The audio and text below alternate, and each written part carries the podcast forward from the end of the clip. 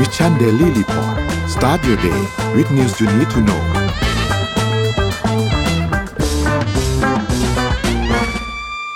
สวัสดีครับยินดีต้อนรับเข้าสู่ Mission Daily Report ประจำวันที่ 30 สิงหาคม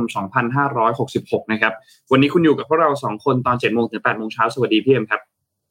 สวัสดีค่ะนนท์สวัสดีค่ะ ท่านผู้ฟังทุกท่านครับสวัสดีกลางสัปดาห์วันพุธนะฮะเมื่อกี้หมอนข้างส่งเสียงสวัสดีด้วยนะครับเดี๋ยวหลังอืมจบเอ่อจบ รายงานตัวเลขเดี๋ยวเราจัดการให้นะครับ เดี๋ยวพาไปดูตัวเลขอัปเดตกันก่อนครับว่าเป็นอย่างไรบ้างครับเช้าวันนี้ครับตลาดหลักทรัพย์เซตบ้านเราครับอยู่ที่ 1,568.81นะครับบวกขึ้นมา 0.37%นะครับถัดมาครับหุ้นต่างประเทศครับเริ่มต้นที่ดาวโจนส์ครับอยู่ที่ 34,770นะครับ NASDAQ ครับอยู่ที่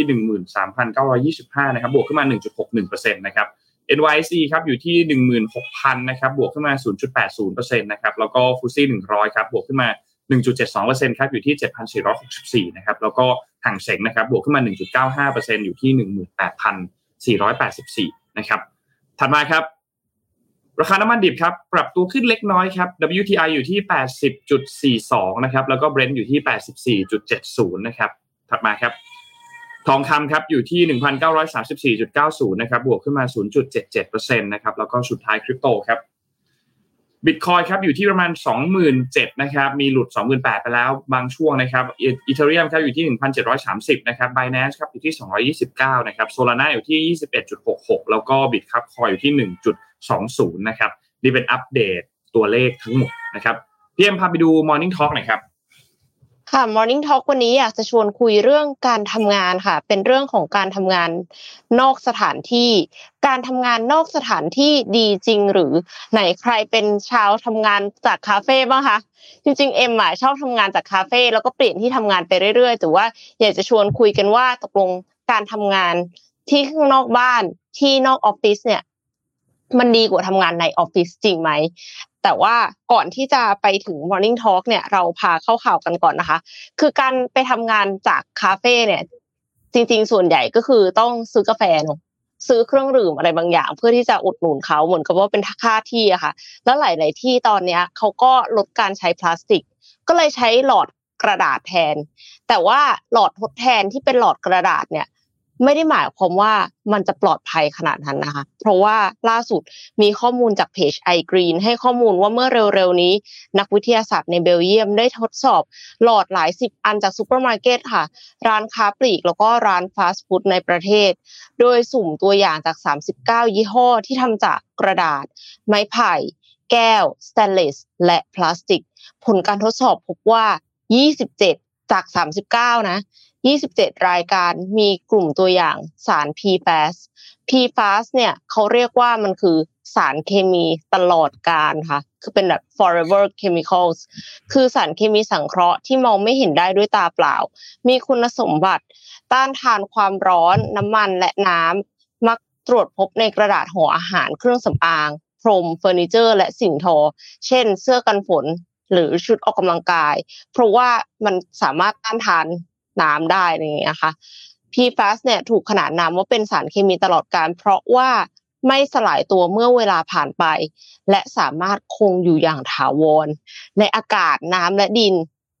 เอ็มไปฟัง YouTube มาเขาบอกว่า จริงๆ คนพบ PFAS อะในผักและผลไม้ด้วยนะคะ เพราะว่า PFAS เวลาที่แม้กระทั่งเราแค่ล้างเสื้อกันฝน ซึ่งมี PFAS อยู่เยอะๆเนี่ย PFAS ก็จะละลายไปอยู่ในน้ำพอละลายไปอยู่ในน้ำแล้ว ผลไม้ผักที่ดูดน้ำเข้าไปค่ะ มันก็จะมี PFAS อยู่ในนั้น พอเรากินเราก็จะได้ PFAS เข้าไปค่ะ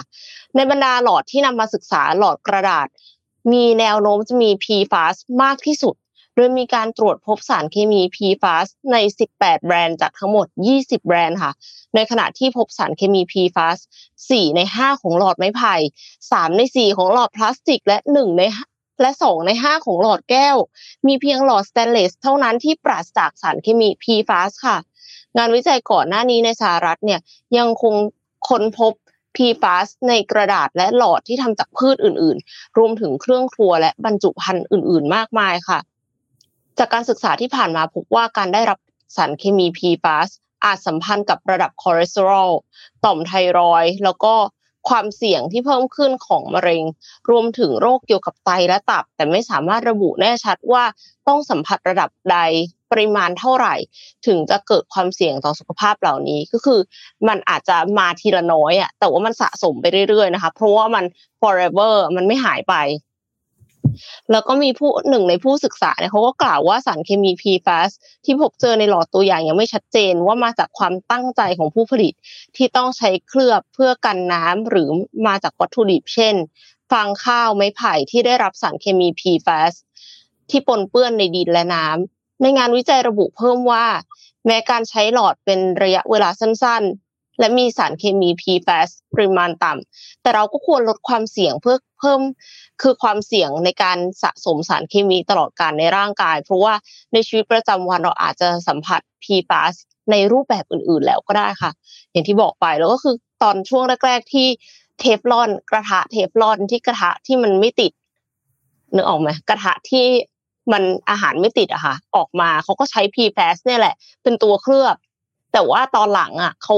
วิจัยออกมาแล้วรู้แล้วว่า PFAS มันอันตราย ก็เลยมีการแบน PFAS ในหลายภูมิภาค ยุโรปอเมริกาอะไรเงี้ยค่ะ แต่ตอนหลังจากที่มีการแบน PFAS ก็มีคนคิดค้น alternative PFAS ออกมา ซึ่งมันคล้ายๆกับ PFAS นี่แหละเพียงแค่ว่าโมเลกุลมันสั้นกว่า ก็เลยไม่แน่ใจเหมือนกันว่า ตกลงมันยังไงกันแน่ ตกลงไอ้ที่แบนไป กลับมาใช้ alternative PFAS ซึ่งก็เป็น forever chemicals อยู่ดี แต่ว่ามันโมเลกุลสั้นกว่า เอ๊ะ มันดีกว่ากันไหม ถ้าใครมีความรู้ช่วยคอมเมนต์มาหน่อยนะคะ ครับ นี่พี่ปิ๊กมา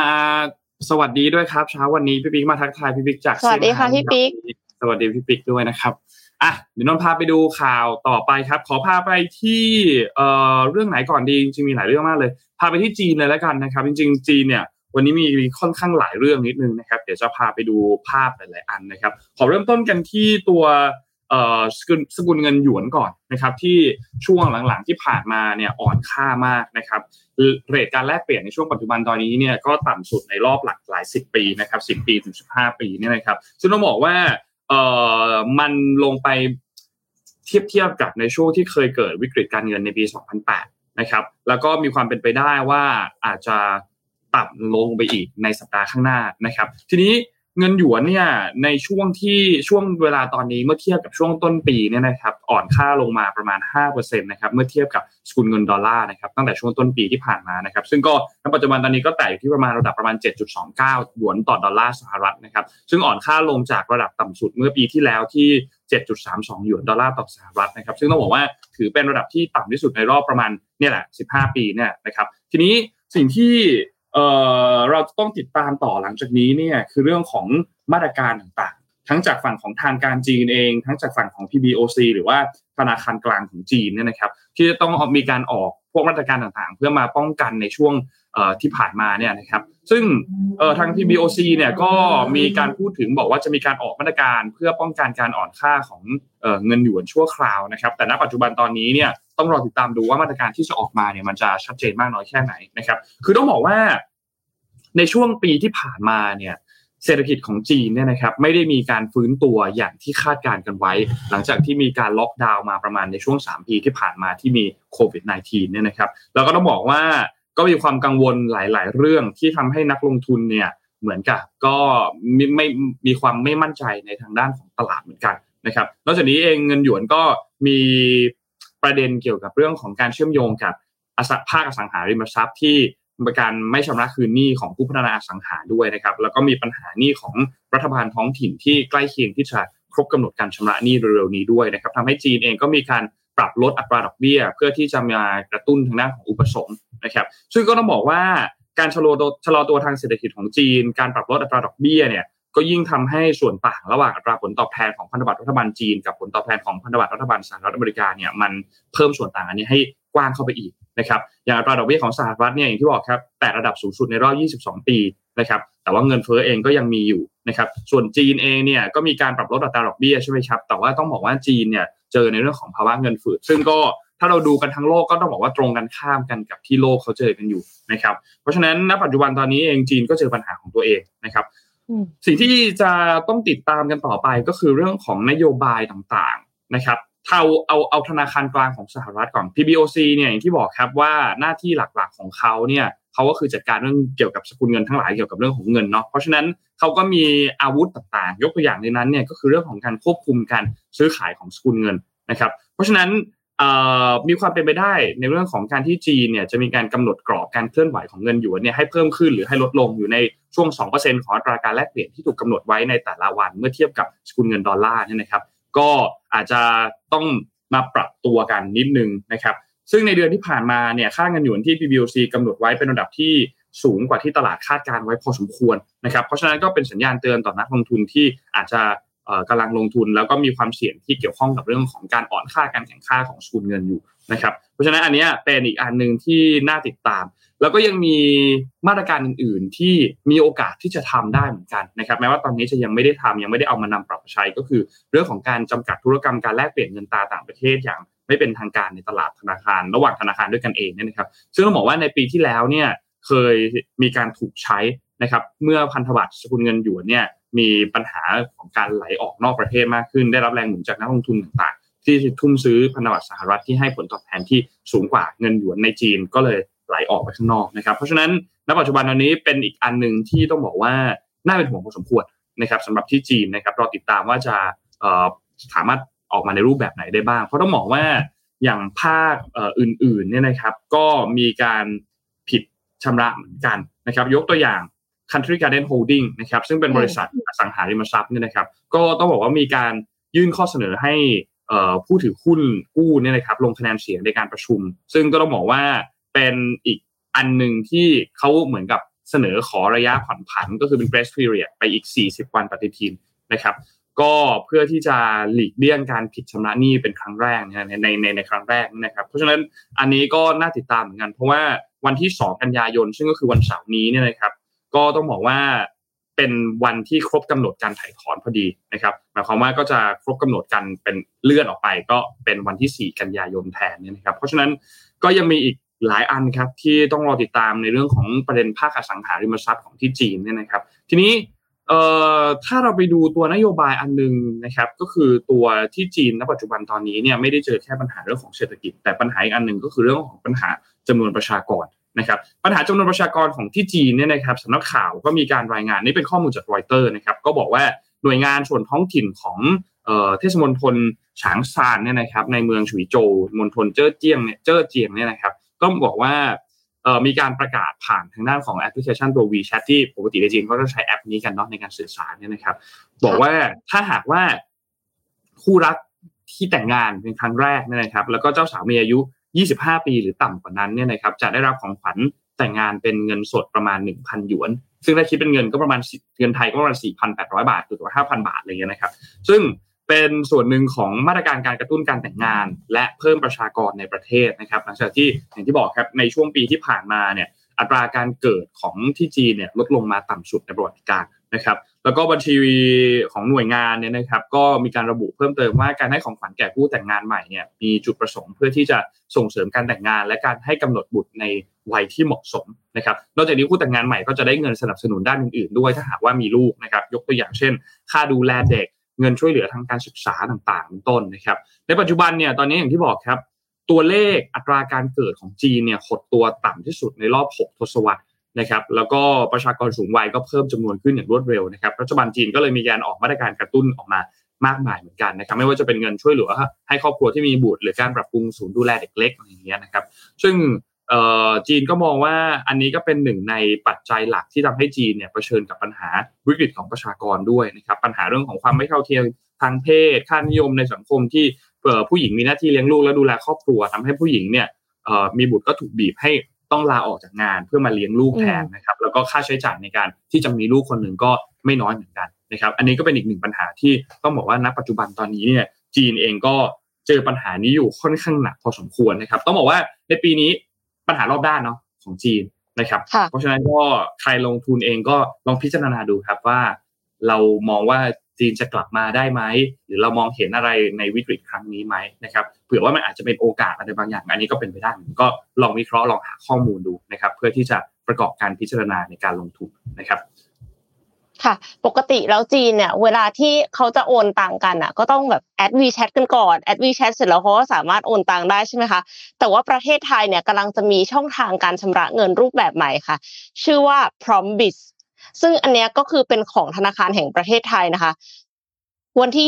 29 สิงหาคมผู้สื่อข่าวรายงานว่าธนาคารแห่งประเทศไทยได้เปิดบริการ Prombis ซึ่งเป็นโครงสร้างพื้นฐานทางการเงินและการชำระเงินกลางรูปแบบดิจิทัล เพื่อภาคธุรกิจไทย โดยพร้อมให้บริการแล้วตั้งแต่วันที่ 29 ก็คือเมื่อวานนี้ค่ะสำหรับระบบ Prombis เนี่ยเป็นระบบที่เชื่อมโยงข้อมูลการค้าของภาคธุรกิจ ตั้งแต่ข้อมูลใบแจ้งหนี้ การชำระเงิน การออกใบเสร็จ ที่มีความปลอดภัยสอดคล้องกับมาตรฐานสากล โดยประโยชน์ที่ภาคธุรกิจจะได้รับเนี่ยก็คือการเพิ่มประสิทธิภาพในการทำธุรกิจ เพราะว่าทั้งสะดวกรวดเร็ว ตรวจสอบธุรกรรมได้ง่าย ลดความเสี่ยงและข้อผิดพลาด ลดต้นทุนการดำเนินงาน SME ก็ยังสามารถใช้ข้อมูลในระบบไปขอสินเชื่อธุรกิจได้ ก็เพิ่มโอกาสในการเข้าถึงแหล่งเงินทุนมากขึ้นนะคะ บริการ Prombis เนี่ยมี 2 ส่วนก็คือบริการรับส่งเอกสารทางการค้าทำให้สามารถวางเอกสารธุรกิจผ่านระบบ และจ่ายเงินผ่าน bulk payment ของธนาคาร และบริการทางการเงินเสริม เนื่องจากเอกสารอยู่ในระบบทำให้สามารถตรวจสอบสถานะ และขอใช้สินเชื่อประเภท invoice factoring ง่ายขึ้น ป้องกันการขอสินเชื่อซ้ำค่ะ บริการนี้เป็นบริการสำหรับธุรกิจ และมีค่าใช้จ่ายทั้งบริการของแพลตฟอร์ม และซอฟต์แวร์ที่เข้ามาเชื่อมต่อ ส่วนค่าแพลตฟอร์มที่ธนาคารเปิดให้บริการได้แก่ KTB BBL Bank of อยุธยา KBank TTB และ SCB จะยังไม่คิดค่าบริการจนถึงสิ้นปี 2024 นะคะ เพราะฉะนั้นเนี่ยภาคธุรกิจที่สนใจเนี่ยก็รีบเข้าไปใช้บริการได้ตั้งแต่ตอนนี้เลยค่ะ ส่วนค่าซอฟต์แวร์สำนักงานส่งเสริมวิสาหกิจขนาดกลางและขนาดย่อม หรือว่าสสวนะคะ สนับสนุนร่วมจ่ายสูงสุด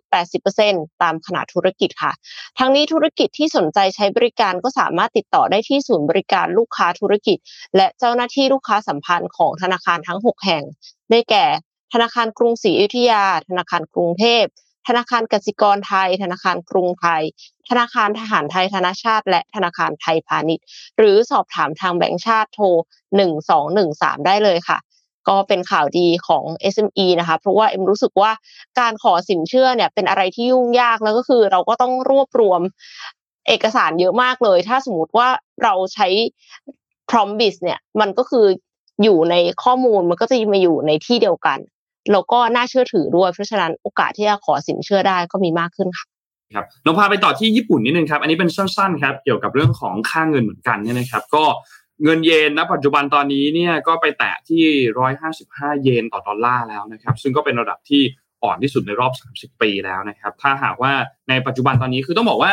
ที่ญี่ปุ่นเนี่ย Bank of Japan หรือว่าธนาคารกลางของญี่ปุ่นเนี่ยนะครับมีการใช้นโยบายการเงินที่ค่อนข้างที่จะผ่อนคลายนะครับในช่วงที่เป็นขาขึ้นของ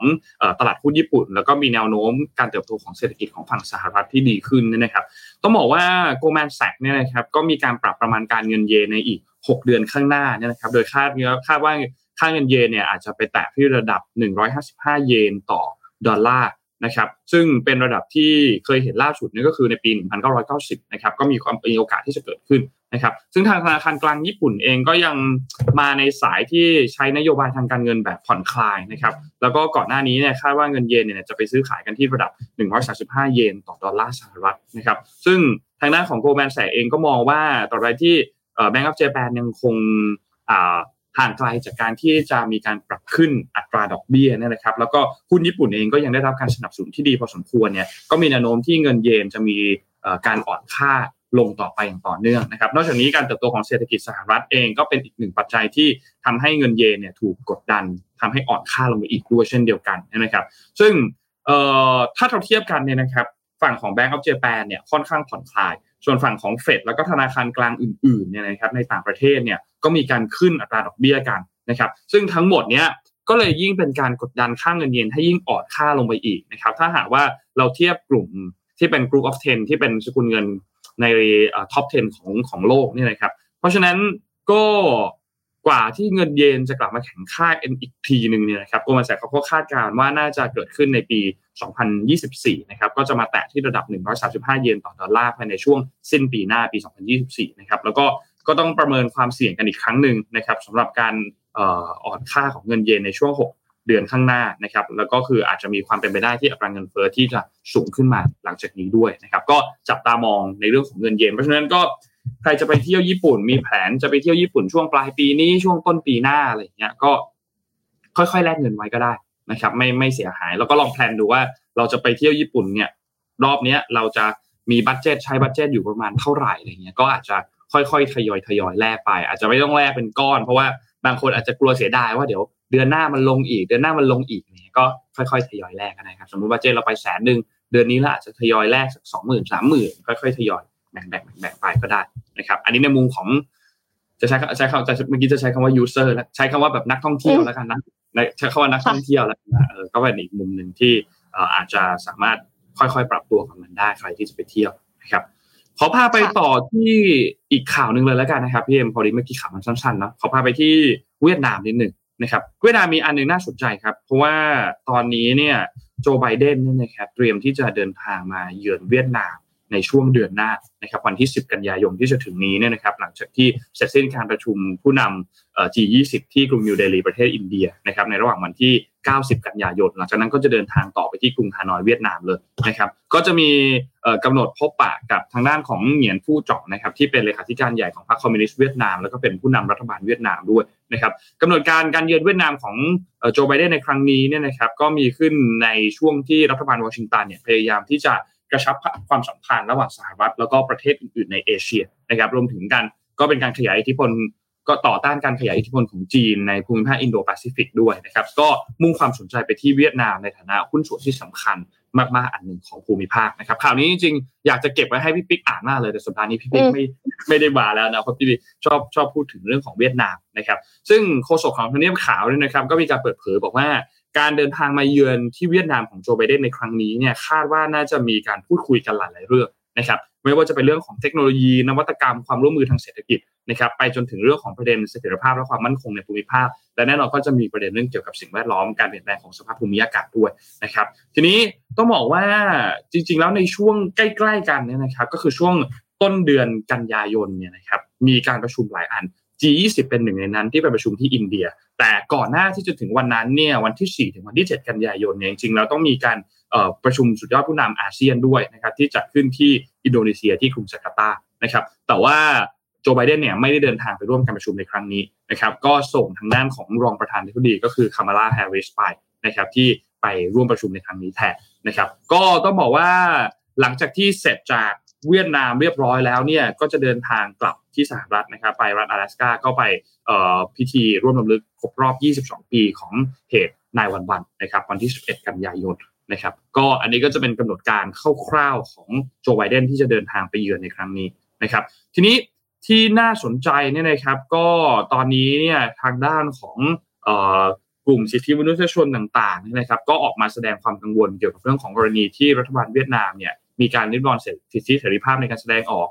การสมาคมการชุมนุมอย่างสงบต่างๆในการจับกลุ่มผู้วิพากษ์วิจารณ์รัฐบาลเนี่ยไปหลักสิบคนเหมือนกันนะครับรวมถึงรัฐบาลเวียดนามณปัจจุบันตอนนี้ก็ปกครองรัฐบาลเป็นพรรคคอมมิวนิสต์นะครับซึ่งทางโฆษกทำเนียบขาวเองก็ตอบโต้ว่าผู้นำสหรัฐเองก็ไม่เคยเกี่ยงที่จะคบหากับคนที่มีความเชื่อทางการเมืองที่มันแตกต่างออกไปนะครับแล้วก็ไม่เคยหลบเลี่ยงที่จะหยิบยกประเด็นด้านมนุษยธรรมมาพูดคุยกับบรรดาผู้นำของทั่วโลก ไม่ว่าจะเป็นผู้นำคนไหนก็ตามนะครับเพราะฉะนั้นอันนี้ก็ ก็เลยสะท้อนเรื่องหนึ่งครับที่อยากจะชวนคุยคือ การเดินทางไปเวียดนาม หรือว่าเอาพูดตามตรงก็คือการกระชับความสัมพันธ์กับที่ฝั่งของเอเชียนี่นะครับ ก็ต้องการที่จะเขาเรียกว่าขยายความสัมพันธ์ในภูมิภาคอินโดแปซิฟิกมากขึ้นโดยเฉพาะอย่างยิ่งในโซนของเอเชียตะวันออกเฉียงใต้นี่นะครับที่รัฐบาลก็เริ่มที่จะกังวลเกี่ยวกับเรื่องของการแผ่ขยายอิทธิพลของทางจีนเนี่ยมากขึ้น นะครับในภูมิภาคตรงนี้นะครับเพราะฉะนั้นก็น่าติดตามเหมือนกัน คือต้องบอกว่าในช่วงต้นปีที่ผ่านมาเนี่ยนะครับแอนโทนีบิลิงเคนรัฐมนตรีกระทรวงการต่างประเทศของสหรัฐเนี่ยก็มีการเดินทางไปเยือนเวียดนามในช่วงต้นต้นปีเหมือนกันนะครับเพราะฉะนั้นก็ต้องบอกว่าถ้าเราดูภาพอันนี้แล้วเนี่ย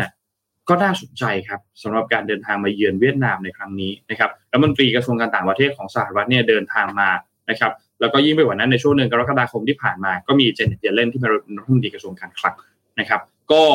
น่าสนใจครับสำหรับการประกาศเดินทางมาเยือนเวียดนามอย่างเป็นทางการของโจไบเดนนะครับว่าจะเป็นอย่างไรบ้าง แล้วจะมีอ g e n d a ไหนที่น่าสนใจไหมนะครับ แต่ว่ารอบนี้ เป็นที่จับตามองมากครับ แล้วอยากให้มุมมองจากมุมของไทยด้วยเนาะว่าถ้าหากว่าเวียดนามเขาได้ดีลอะไรบางอย่างที่มันดีอะไรเงี้ย ก็มีความเป็นไปได้ที่เขาอาจจะเหมือนแซงอะนะ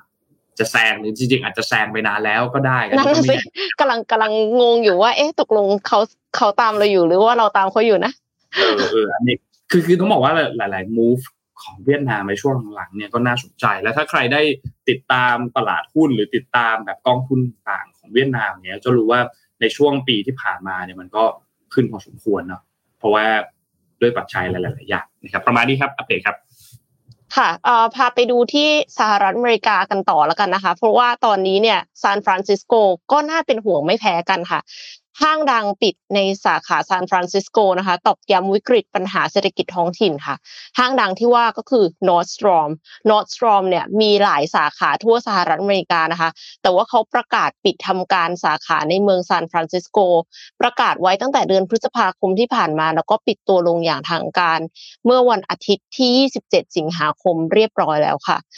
เหตุผลเนี่ยก็คือเรื่องของตลาดและกำลังซื้อที่เปลี่ยนไปอย่างมากในช่วงหลายปีที่ผ่านมา ส่งผลกระทบต่อการดึงดูดกลุ่มลูกค้า และการดำเนินธุรกิจให้ประสบความสำเร็จ ศูนย์การค้า 5 ชั้น ซึ่งมีพื้นที่รวมกว่า 3 0 0แสนตารางฟุตก็เลยถือว่าเป็นสถานที่สำคัญแห่งหนึ่งของซานฟรานซิสโกค่ะ หลังจากที่ Nordstrom ประกาศปิดสาขา บริษัท Westfield ซึ่งเป็นผู้บริหารร้านค้าในศูนย์การค้าที่ Nordstrom ตั้งอยู่ก็แสดงท่าทีถอดใจ และกล่าวว่าบริษัทกำลังเผชิญหน้ากับสถานการณ์ที่ท้าทายในย่านธุรกิจของซานฟรานซิสโก ก็คือมันกำลังตกต่ำทั้งในแง่ของยอดขายสินค้าจำนวนร้านค้าในพื้นที่ และจำนวนลูกค้าที่เข้าถึงค่ะ ครั้งหนึ่งศูนย์การค้า Westfield Center แห่งนี้เคยเป็นหัวใจสำคัญของเมือง แต่กลับประสบปัญหาอย่างรุนแรงในช่วงไม่กี่ปีที่ผ่านมา โดยเฉพาะปัญหายอดขายที่ลดลงจาก 455 ล้านดอลลาร์สหรัฐในปี 2562 เหลือเพียง 5.6 ล้านดอลลาร์สหรัฐในปี 2565 คือจาก 455 ล้าน เหลือ 5.6 ล้านเท่านั้นเองนะคะ แล้วก็คือมันเกิดจากการถดถอยทางเศรษฐกิจของเมือง แล้วก็คือมีปัญหาเรื้อรังมาตั้งแต่ตอนเกิดสถานการณ์โควิด -19 ระบาดทำให้หลายบริษัทในแถบซิลิคอนวัลเลย์อนุญาตให้พนักงาน work from home พอ work from home ก็ไม่มีคนมาเดิน เพราะว่าทุกคนก็อยู่บ้านนะคะ ไม่ได้ออกมา ไม่มีใครช้อปปิ้งใช่ไหมแล้วหลังจากนั้นไม่กี่ปีบริษัท tech startup ทั้งหลายเนี่ยก็ raise fund ไม่ได้พอ raise fund ไม่ได้ก็ปิดออฟฟิศไปเลยถาวรนะคะ ก็ยิ่งไม่มีคนมาเดินใหญ่เลย แล้วก็พอ work from home จริง ๆ แล้วคนก็คืออาจจะย้ายออกจากรัฐไปเลยด้วยซ้ำอะอาจจะย้ายกลับไปอยู่ที่อื่น ซึ่งเป็นที่ที่ค่าที่ดินค่าเช่าบ้านถูกกว่าค่ะ แล้วหลังจากนั้นไม่กี่ปีจำนวนบริษัทที่เช่าพื้นที่อาคารสำนักงานก็ ลดลง ร้านห้าง chain store ชื่อดังต่างๆ อย่างเช่น Whole Food Office Depot ก็หยุดดำเนินกิจการในย่านธุรกิจค่ะ ตั้งแต่ช่วงปิดทำการในระหว่างโควิด -19 ระบาด รวมจำนวนห้างร้านแบบ retail ในซานฟรานซิสโกที่ปิดตัวไปทั้งหมดตั้งแต่ปี 2563 เนี่ยมี 39 แห่งแล้วนะคะ แต่ก็ยังมีบางบริษัทที่ดีเสี่ยงกับสภาวะถดถอยทางเศรษฐกิจของเมือง อย่างเช่นอีเกีย เพิ่งเปิดทำการสาขาซานฟรานซิสโกเมื่อสัปดาห์ที่แล้ว กินพื้นที่52,000ตารางฟุต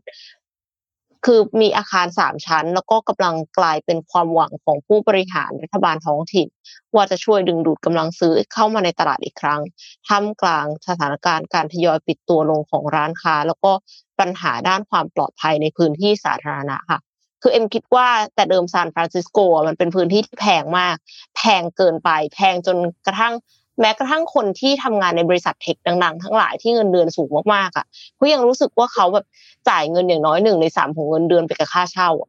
ซึ่งมันไม่ควรจะเป็นแบบนั้นเพราะหนึ่งในสามของเงินเดือนไปกับค่าเช่ากลายเป็นเราค่ากินอยู่อีกสุดท้าย ถึงแม้จะได้เงินเดือนเยอะมากๆ ก็ไม่มีเงินเก็บพอเป็นแบบนั้นพนักงานก็ไม่พอใจใช่ไหมคะพอ work from home ได้เขาสามารถที่จะย้ายไปอยู่รัฐอื่นที่ราคาถูกในการเช่าได้ เขาก็ เขาก็อยากทำแบบนั้น เรียกกลับมาออฟฟิศก็ไม่อยากจะกลับมาออฟฟิศล้วเอ็มว่าส่วนหนึ่งก็น่าจะเป็นเพราะว่าค่าเช่าพื้นที่ค่าเช่าบ้านในพื้นที่ที่ออฟฟิศอยู่เนี่ยค่ะ แล้วพอมันไม่มีคนอยู่แล้วห้างจะอยู่ได้ได้ยังไง มันก็เป็นเรื่องธรรมดาแต่เชื่อว่า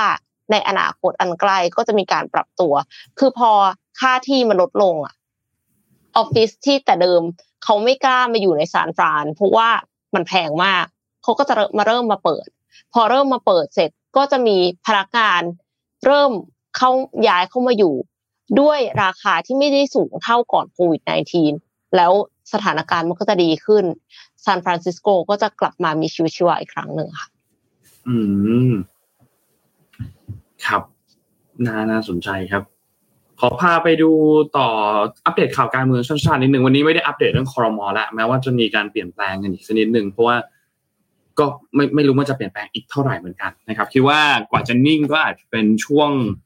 ไปต้นสัปดาห์หน้าเลยไหมอะไรเงี้ยหรือว่าจะเป็นช่วงวันศุกร์เสาร์อาทิตย์นี้อะไรเงี้ยนะครับ แต่ว่าก็ยังมีการขยับอยู่บ้างบางส่วนนะครับ ที่เปลี่ยนแปลงไปจากเมื่อวานนี่นะครับ ก็ชื่อของรัฐมนตรีว่าการเนี่ยน่าจะค่อนข้างนิ่งแล้ว อาจจะมีชื่อของรัฐมนตรีช่วยที่อาจจะมีการเปลี่ยนแปลงบ้างนิดหน่อยในบางรายชื่อเนี่ยนะครับ ทีนี้อีกอีก เหตุการณ์หนึ่งที่ควบคู่กันมา แล้วก็เกิดขึ้นในวันเดียวกันก็คือเรื่องของอดีตนายกทักษิณชินวัตรนะครับ ที่เดินทางกลับมาในวันที่เอ่อตอนช่วงที่มีวันเลือกแต่งตั้งนายกพอดีใช่ไหมครับทีนี้เมื่อวานนี้เนี่ยทางด้านของคุณแพทองทานชินวัตรนะครับ ที่เป็นหัวหน้าครอบครัวเพื่อไทยนะครับ แล้วก็เป็นลูกของอดีตนายกทักษิณชินวัตรเนี่ยนะครับอุ้งอิงคุณอุ้งอิงเนี่ยนะครับ ก็มีการเดินทางเข้าเยี่ยม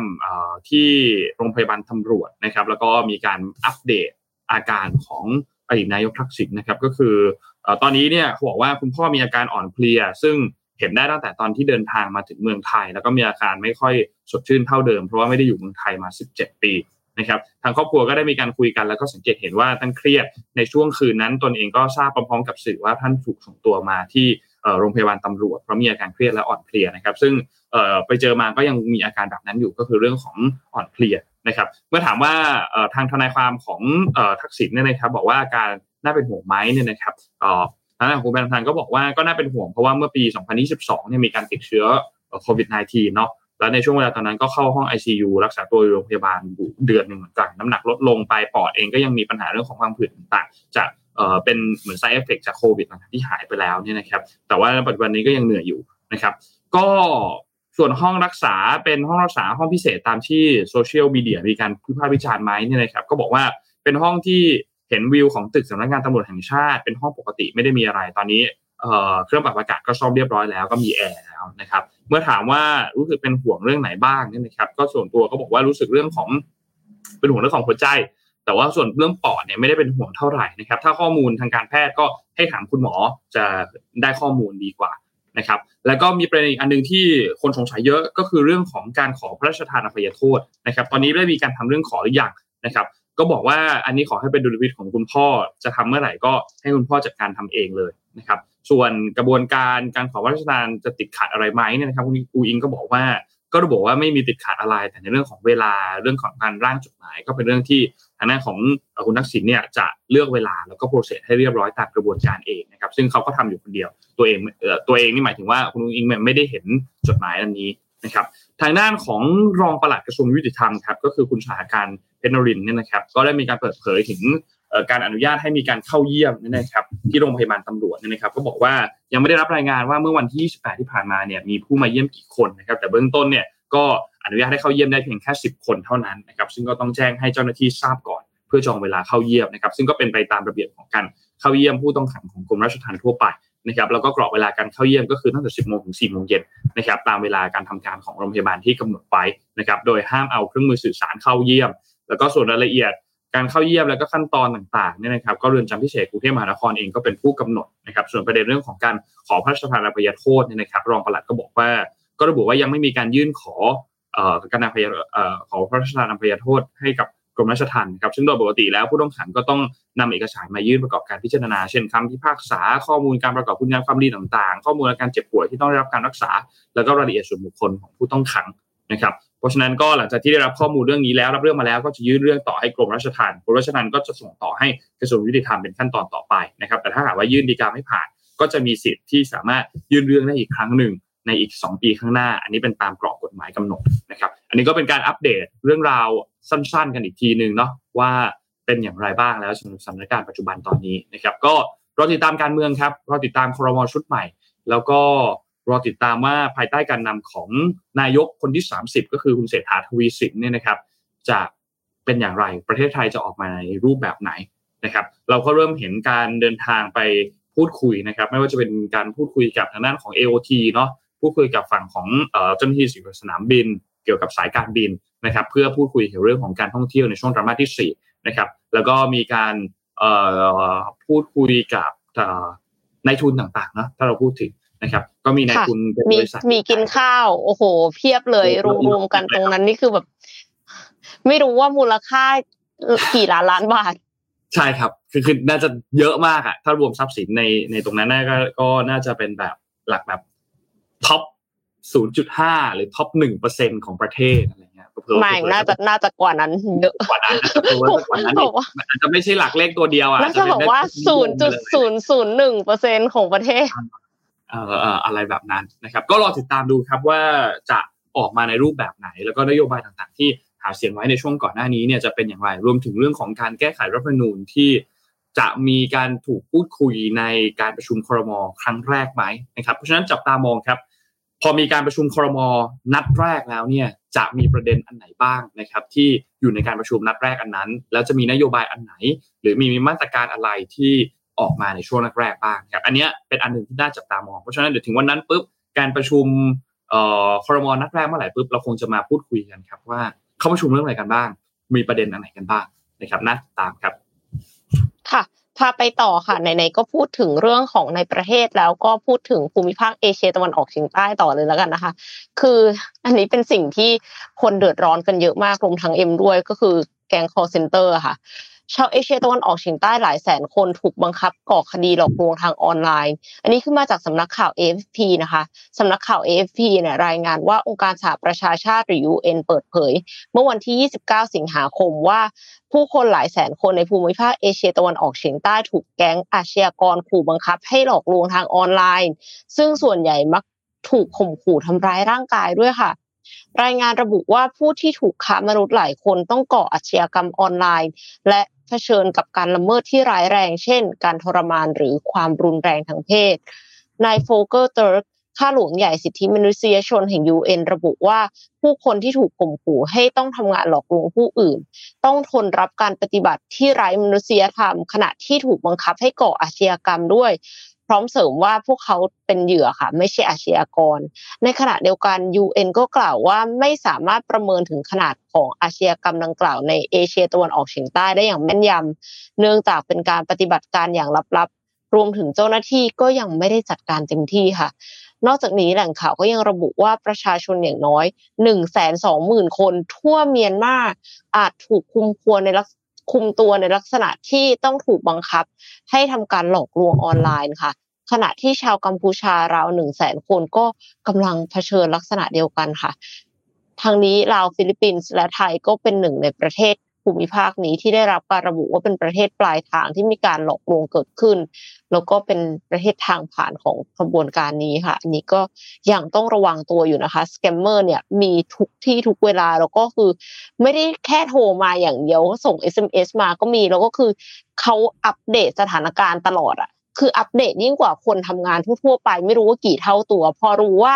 การไฟฟ้ามีการมีการโทรมาเพื่อที่จะบอกว่า บิลค่าไฟอะจะไม่ส่งมาแบบปกติแล้วนะ จะส่งมาทางอิเล็กทรอนิกส์แทนสแกมเมอร์ก็ใช้วิธีการส่ง SMS มาเลยค่ะ แล้วก็ให้กดลิงก์เพราะว่าอันเนี้ยคือค่าไฟของคุณอะกดลิงก์กดลิงก์ปั๊บมันไม่ได้เข้าค่าไฟสิคะมันไปเข้าอย่างอื่นที่ทำให้เขาสามารถดูดเงินออกไปจากบัญชีของเราได้เงี้ยคือน่ากลัวมาก เพราะฉะนั้นเนี่ยเอ็มสำหรับเอ็มนะ อยากกดลิงก์ ใด ๆ ก็ตามที่ไม่ใช่จากคนที่เรารู้จักจริง ๆ ส่งมาคำว่ารู้จักเนี่ยคือ ส่งมาทางไลน์อย่างเงี้ยก็ยังโอเค แต่ถ้าส่งมาทาง SMS ก็ยังแปลกๆนิดนึงอะไรเงี้ย บางทีมันอาจจะทำให้เข้ามาอยู่ในกล่องเดียวกันกับคนที่เรารู้จักได้ somehow แต่คือแบบว่าถ้าเราต้องการที่จะใช้บริการแอปพลิเคชันใด ๆ ไปเปิดแอปของตัวเองในมือถือ โดยที่ไม่ต้องผ่านลิงก์ เพราะว่าถ้ามันผ่านลิงก์เราไม่มีทางรู้เลยว่าลิงก์นั้นจะไปสู่แอปพลิเคชันที่เราต้องการจะไป หรือไปสู่สิ่งอื่นที่มิจฉาชีพ plan ไว้อะค่ะ ครับ เป็นไม่เห็นคอมเมนต์อันหนึ่งแล้วก็บอกว่าเป็นยุคเฟื่องฟูของ call center ยุคเฟื่องฟูของมิจฉาชีพจริง ๆ คือเขามาในหลายรูปแบบมาก มาในหลายวิธีการมาก มาในหลายช่องทางมาก แล้ววิธีการของเขาอย่างที่บอกก็คือเปลี่ยนไปเรื่อยๆด้วย เราใช่เราเราก็ต้องตามให้ทันเท่าตามให้เท่าทันเหมือนกัเราต้องมีสติอะ เราจะตามทันยังไงอะนนท์คือคือมันยากมากนนนนอยากให้ไปดูคลิปวิดีโออันหนึ่งเป็นคลิปของนายอาร์มนายอาร์มเนี่ยเขาเขาเขาคุยกับ call center คือเขาเขาอะรอรอ call center โทรหามานานมากแล้ว แล้วก็มีจังหวะอันหนึ่งที่ call center อะโทรเข้ามา อยากให้ไปดูคลิปวิดีโออันนั้น คือ แม้ว่า แม้ว่าเราจะรู้อยู่แล้วว่า เนี่ยว่าเป็นมิจฉาชีพ รู้ว่ามิคือเขาอะคือคือถ้าใครหลายคนพอรู้ว่าเป็นมิจฉาชีพแล้วอาจจะตัดสายไปเลยเนาะก็คือไม่ค่ะคุยไปเลยอย่างเงี้ย แต่อันเนี้ยเขาเขาคุยเพื่อที่จะเอามาเล่าต่อเพื่อให้เป็นประโยชน์เหมือนเตือนใจทุกคนให้เห็นว่า เออมันมีรูปแบบมันมีวิธีการอีกแบบหนึ่งนะ มันมีวิธีการใหม่ ๆ นะที่สามารถที่จะมาหลอกได้สามารถที่จะแบบทำให้เราแบบ มันเป็นจิตวิทยาบางอย่างที่ทำให้เราแบบเชื่อว่าแบบเอ้ย มันเป็นของจริง มันมันจริงว่ะ มันเป็นเหตุการณ์จริงๆที่เกิดขึ้น แล้วมันจะบีบถูกบีบด้วยเวลามากๆมันจะทุกอย่างมันจะแบบว่าอึดอัดไปไปหมดทำให้เรารู้สึกแบบเฮ้ยมันน่าจะจริงว่ะเราต้องรีบแก้ไขเรื่องนี้แล้วถ้าไม่แก้ไขเรื่องนี้เรามีปัญหาในอนาคตแน่อะไรอย่างเงี้ยก็นั่นแหละครับ อันนี้เป็นอันหนึ่งที่น่าเป็นห่วงเราก็อยากให้ลองติดตาม แนะนำจริงๆแนะนำให้ไปดูคลิปวิดีโออันนั้นจริงๆดีมากเลยค่อนข้างดีมากเลยนะครับขอพาไป ข่าวแฟนบอย Apple อย่างเรานิดนึงอืมนะครับค่ะก็คือเชิญค่ะแฟนบอยเมื่อวานนี้เนี่ยเขา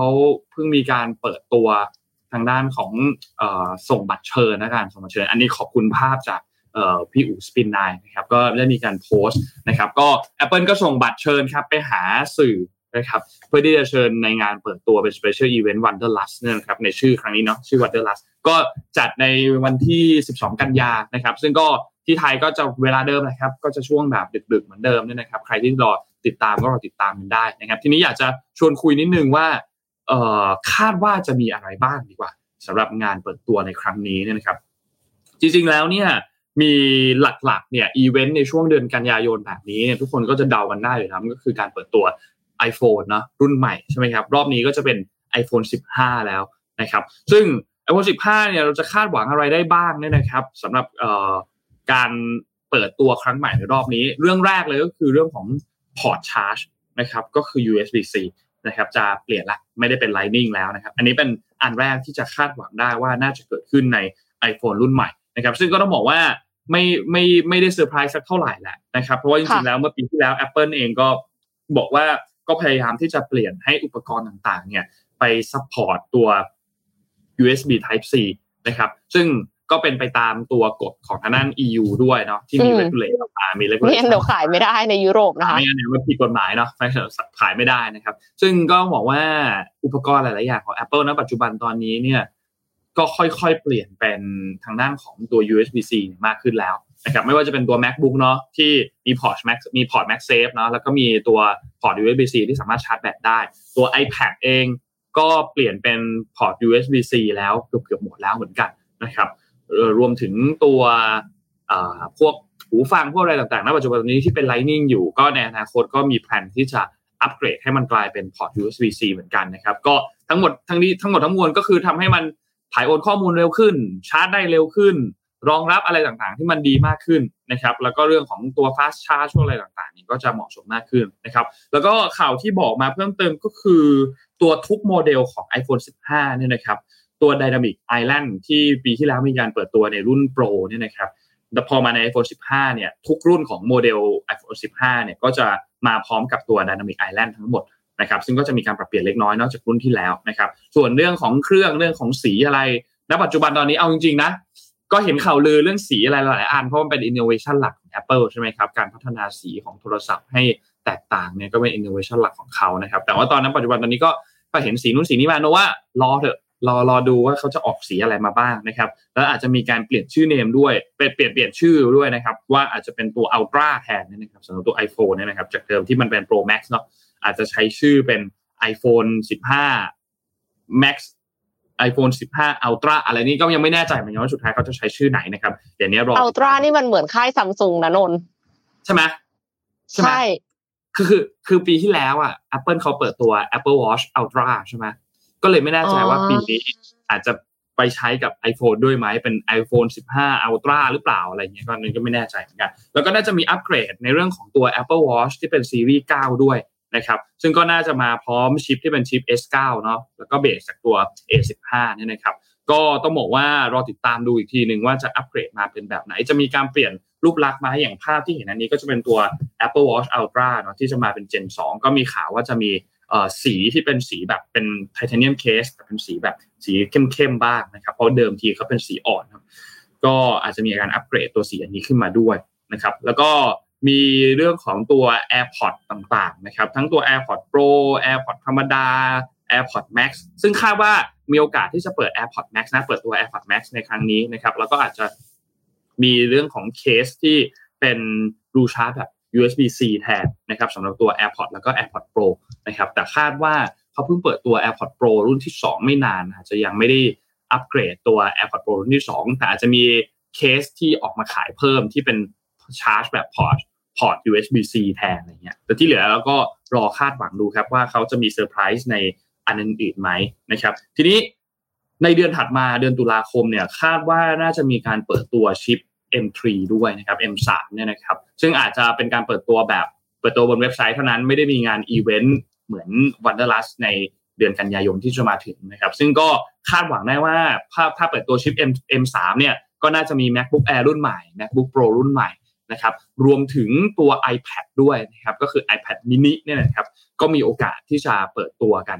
ในช่วงของเดือนตุลาคมเช่นเดียวกันนะครับก็รอดูครับว่าจะมีไหมสำหรับ iPad mini รุ่น 7 นะครับ ก็รอติดตามกันอีกทีหนึ่งนะครับน่าจะประมาณนี้ครับสำหรับ Apple ครับเดี๋ยวรอดูกันอีกทีนึงนู่นแหละวันที่ 12นั่นแหละนะครับไม่ต้องห่วงฮะใครไม่ได้ตื่นดู เดี๋ยวนนอัปเดตให้เช้าวันต่อไปแน่นอนไม่ต้องห่วง ไม่ต้องห่วงค่ะ เพราะว่านนเนี่ย เกาะจอแน่นอนนะคะ ตอนที่เปิดตัว ยังไม่ซื้อครับ ยังไม่ซื้อสักทีนะฮะไอโฟนรุ่นใหม่ก็รอรอเราก็ใช้ตะบันรุ่น11ไปก่อนยังไม่พังนะฮะรอให้มันดูเหมือนเป็นมือถือใหม่ก่อนใช่ไหมคะนนไม่ใช่ว่าเปลี่ยนอันใหม่แล้วก็คือ หน้าตาเหมือนอันเดิม ข้างในก็คล้ายๆเดิมเออก็เลยยังรู้สึกแบบเดี๋ยวก่อนละกันเราซื้อโทรศัพท์มาใหม่แล้วก็คงยังไม่ได้ใช้ฟังก์ชันอะไรใหม่ ๆ มากนักหรอกมันก็เราก็ใช้แอป ทั่วไปเหมือนเดิมโทรศัพท์เข้าออกดู YouTube เปิด Google Map ฟังเพลงอะไรอย่างเงี้ยก็ยังคงใช้แบบวนๆอยู่ตรงนี้อะไรเงี้ยแต่สำหรับบางคนที่เขาใช้ตัวฟังก์ชันของมันคุ้มหรือว่าการที่เปลี่ยนทุกปีแล้วเอาเครื่องไปเทรดอินแล้วเพื่อที่จะใช้เทคโนโลยีใหม่ๆทุกปี ก็ในมุมหนึ่งก็อาจจะคุ้มก็ได้นะครับเพราะฉะนั้นนี่มันมันขึ้นอยู่กับแต่ละคนแล้วว่าเราใช้อุปกรณ์ของเราใช้อุปกรณ์โทรศัพท์มือถือในการต่อยอดในอะไรบ้างอย่างเงี้ยเออเราว่ามันมันปัจเจกมากเลยเนี่ย ค่ะ พาไปที่อัปเดตอีกเรื่องหนึ่งค่ะ เป็นอัปเดตเรื่อง Chat GPT ค่ะ OpenAI เปิดตัว ChatGPT Enterprise ใช้ GPT-4 ไม่อั้น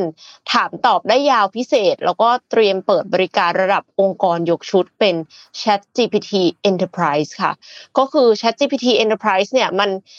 เป็นบริการสำหรับองค์กรที่ต้องการใช้งานโดยมีการควบคุมแบบเดียวกับ Software as a Service หรือว่า SaaS ตัวอื่นๆ ในตลาดเลยนะคะ ความพิเศษของ ChatGPT Enterprise เอ๊ะอาจจะมีคนสงสัยว่าแล้วมันต่างกับ ChatGPT ที่ฉันเสียตังค์ยังไง เพราะว่าจริงๆ แล้ว ChatGPT ที่เสียตังค์เนี่ยก็ได้ใช้ GPT-4 อยู่แล้ว ในขณะที่คนที่ใช้แบบฟรีก็จะเป็น GPT 3.5 นะคะ คือ ChatGPT Enterprise เนี่ยนอกจากจะได้ใช้ GPT-4 ขนาด context เนี่ยเพิ่มขึ้นด้วย คือถ้าสมมติว่าเป็นแบบเสียตังค์เมื่อก่อนเนี่ย มันจะได้แค่แปดพันแต่ว่าตอนเนี้ยพิมพ์ลงไปเนี่ยได้สามหมื่นสองพันก็คือเอาเป็นว่ายาวสี่เท่า เวลาที่เราจะพร้อมหรือว่า copy ข้อมูลอะไรใส่ลงไป เพื่อที่จะให้ Chat GPT ช่วย analyze ให้ค่ะ เราจะทำได้ยาวขึ้นนะคะ แบบสี่เท่าเลย แล้วก็ Chat GPT อันเนี้ยมันจะตอบ คำถามเร็วกว่าปกติถึงสองเท่าตัวค่ะ นอกจากนั้นก็ยังสามารถใช้ได้แบบไม่จำกัดด้วย คือถึงแม้ว่าจะเป็นแบบ plus อะจริง ๆ แต่เดิมเขาก็จำกัดจำนวนการใช้งานนะ ตลอดแบบในระยะเวลาหนึ่งหนึ่งมีการจำกัด แต่ว่าถ้าเป็น enterprise คือจะใช้เท่าไหร่ใช้เลยค่ะ นอกจากนี้ฟีเจอร์ระดับองค์กรเนี่ยคือมีการจัดการผู้ใช้จำนวนมาก การล็อกอินแบบ single sign on dashboard สถิติการใช้งาน การแชร์เอกสารและ template ต่างๆ นอกจากนี้ผู้ใช้ยังได้รับเครดิตสำหรับการใช้งาน API ด้วยค่ะ ChatGPT Enterprise เนี่ยเปิดให้บริการแล้ว และมีลูกค้าได้ลองใช้งานแล้วจำนวนหนึ่ง แต่ว่าการเปิดใช้งานต้องติดต่อตัวแทนของ OpenAI เท่านั้นก็คือเหมือนซื้อเซลซื้อจากเซลอะค่ะ แต่บริการนี้เนี่ยก็จะเป็นบริการสำหรับองค์กรอีกชุดหนึ่งก็คือจะมี ChatGPT Business คือ Enterprise สำหรับองค์กรขนาดใหญ่ และ Business สำหรับองค์กรขนาดเล็กที่สามารถใช้งานได้เอง ซึ่งก็จะมีเครื่องมือสำหรับวิเคราะห์ข้อมูล เครื่องมือเฉพาะทางสำหรับการวิเคราะห์ข้อมูล การตลาดและการให้บริการ support ลูกค้าด้วย ที่สำคัญเลยคือมีการเชื่อมต่อฐานข้อมูลในองค์กรเข้ากับ Chat GPT ซึ่งอันนี้เอ็มว่าเจ๋งที่สุด เพราะว่ามันคือปกติแล้วอะเราไม่ได้ขอให้ช่วยคิดอะไรสร้างสรรค์มากมายหรอคะ การทำงานในชีวิตประจำวันของพนักงาน คือมันต้อง analyze ข้อมูลขององค์กร ดึงข้อมูลออกมาจาก database เสร็จแล้วก็ analyze อะไรบางอย่าง แล้วก็เอาไป present ให้ผู้บริหารฟัง ถ้ามันต่อกับ ChatGPT ได้แล้วเนี่ย เอ็มว่าอันนี้น่ากลัว จะมาแทนพนักงานในองค์กรได้จริง เพราะว่ามันดึงข้อมูลออกมาอัตโนมัติ แล้วก็คือทำได้บ่อยกว่าพนักงานปกติด้วย คือพนักงานปกติอะ วันหนึ่งจะดึงข้อมูลมา analyze ได้สักกี่ครั้ง แต่ ChatGPT อันเนี้ยคือมันทำงานไม่หยุด แล้วมันสามารถที่จะทำงานในระยะเวลานอกเวลางานได้ด้วย เพราะว่ามันทำงาน unlimited 24 ชั่วโมงนะคะแต่ประเด็นก็คือคุณไว้ใจ OpenAI แค่ไหน แล้วอย่าลืมว่าคนที่ถือหุ้น OpenAI คือ Microsoft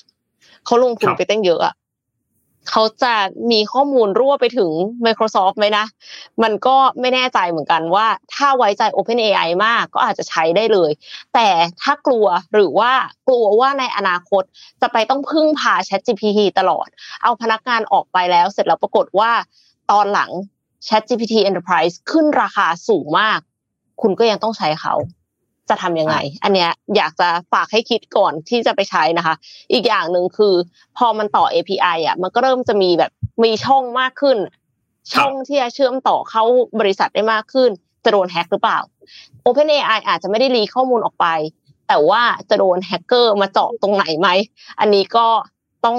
ระวังแล้วก็ขึ้นอยู่กับดุลพินิจของแต่ละบริษัทค่ะ เอามาอัปเดตให้ฟัง แล้วก็อยากจะบอกว่า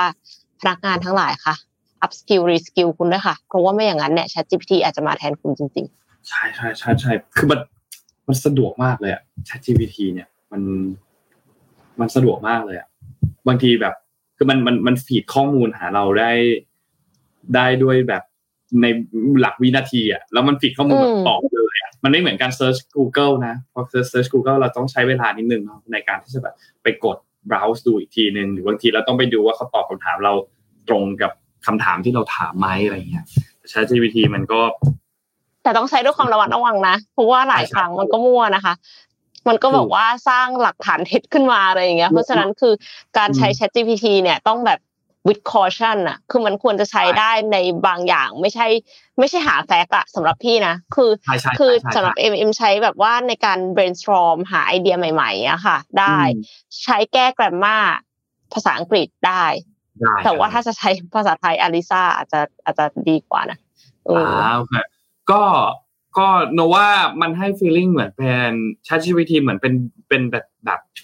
อะ เป็นฝึกเป็นเด็กฝึกงาน intern ที่ฉลาดที่ฉลาดที่รู้รู้รู้มันทุกเรื่องอะ รู้เยอะมากหาข้อมูลอะไรให้เราอะหาได้เจอหมดอะไรเงี้ย แต่ว่าต้องต้องถามให้ถูกต้อง ถามด้วยวิธีคำถามที่ถูกต้อง แล้วดึงเอาเอาข้อมูลนั้นมาใช้ ในมุมที่ต้องเอาข้อมูลนั้นไปทำต่อนิดนึงอะไรเงี้ยไปปรับต่อนิดนึงในงานของเรา แต่ว่ามันก็มีประโยชน์ครับอะไปชวนคุย Morning Talk กันดีกว่าครับ วันนี้ Morning Talk วันนี้ก็คือเรื่องของการทำงานนอกสถานที่เนาะว่าดีไหมดีจริงไหมอะไรเงี้ยนะครับ เดี๋ยวเอาเอามุมมองของของของพวกเราก่อนแล้วกันนะพี่เอ็มแล้วเดี๋ยวก็เราค่อยไปอ่านตัวคอมเมนต์กันนะว่าเอ่อแต่ละคนคิดว่ายังไงบ้างนะครับในคอมเมนต์นะครับ ในมุมมองของนนเนี่ยทำงานนอกสถานที่เนี่ยส่วนตัวนนท์ ค่อนข้างยาก ถ้าถ้าต้องไปทำงานร้านกาแฟอะไรอย่างเงี้ยนะคือ